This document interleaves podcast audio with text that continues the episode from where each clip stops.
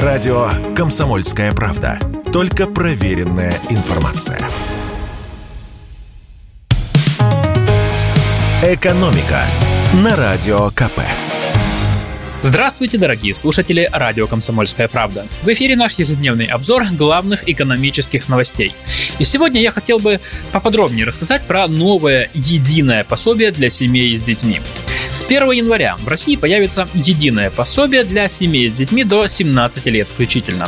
Закон об этом подписал президент. Новая ежемесячная выплата так и будет называться в связи с рождением и воспитанием ребенка.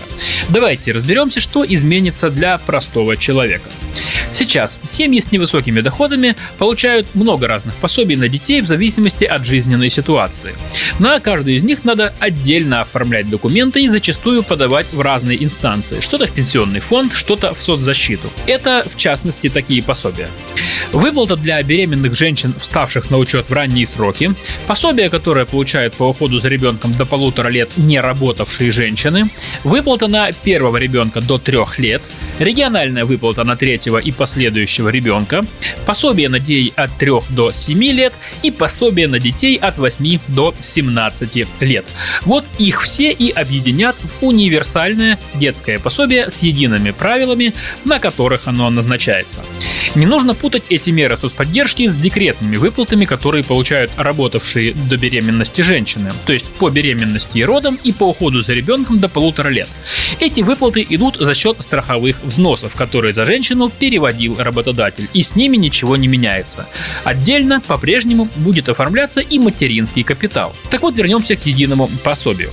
Главное условие для его получения – нуждаемость, то есть среднедушевой доход семьи за последние 12 месяцев должен быть ниже прожиточного минимума в регионе. На сегодня в среднем по России это 13 919 рублей. Но рассматривать будут и другие критерии, в частности, чем семья владеет. Если у семьи одна квартира или дом, либо же площадь на каждого члена семьи меньше 24 квадратных метров для квартир и 40 квадратов для домов, то нет проблем. Но если семья зарабатывает мало, а при этом живет в хоромах, мама ездит в Собес на Мерседесе, папа на Лексусе, то у чиновников могут возникнуть сомнения, что эти бедолаги нуждаются в помощи. Главный вопрос – сколько денег дадут?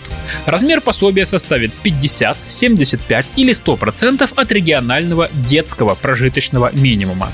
50% – это базовый размер пособия, 75% – это если с базовым пособием среднедушевой доход семьи останется ниже прожиточного минимума для населения в регионе, и пособие составит 100% регионального детского прожиточного минимума, если даже с пособием в 75% доходы остаются ниже, чем прожиточный минимум. В среднем по стране детский прожиточный минимум с нового года составит примерно 14 тысяч рублей, но в каждом регионе цифра своя. Кто может выиграть от появления единого пособия? Как минимум, это малоимущие беременные женщины, вставшие на учет в ранние сроки. По прежним правилам им полагалось только 50% прожиточного минимума. Теперь при плохом финансовом положении можно получить и 75, и все 100%.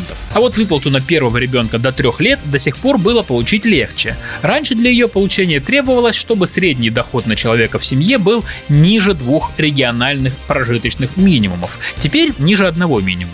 Кстати, те мамы и папы, у которых дети родились или только появятся на свет до 31 декабря нынешнего года, смогут выбирать, получать господдержку по-старому или по-новому.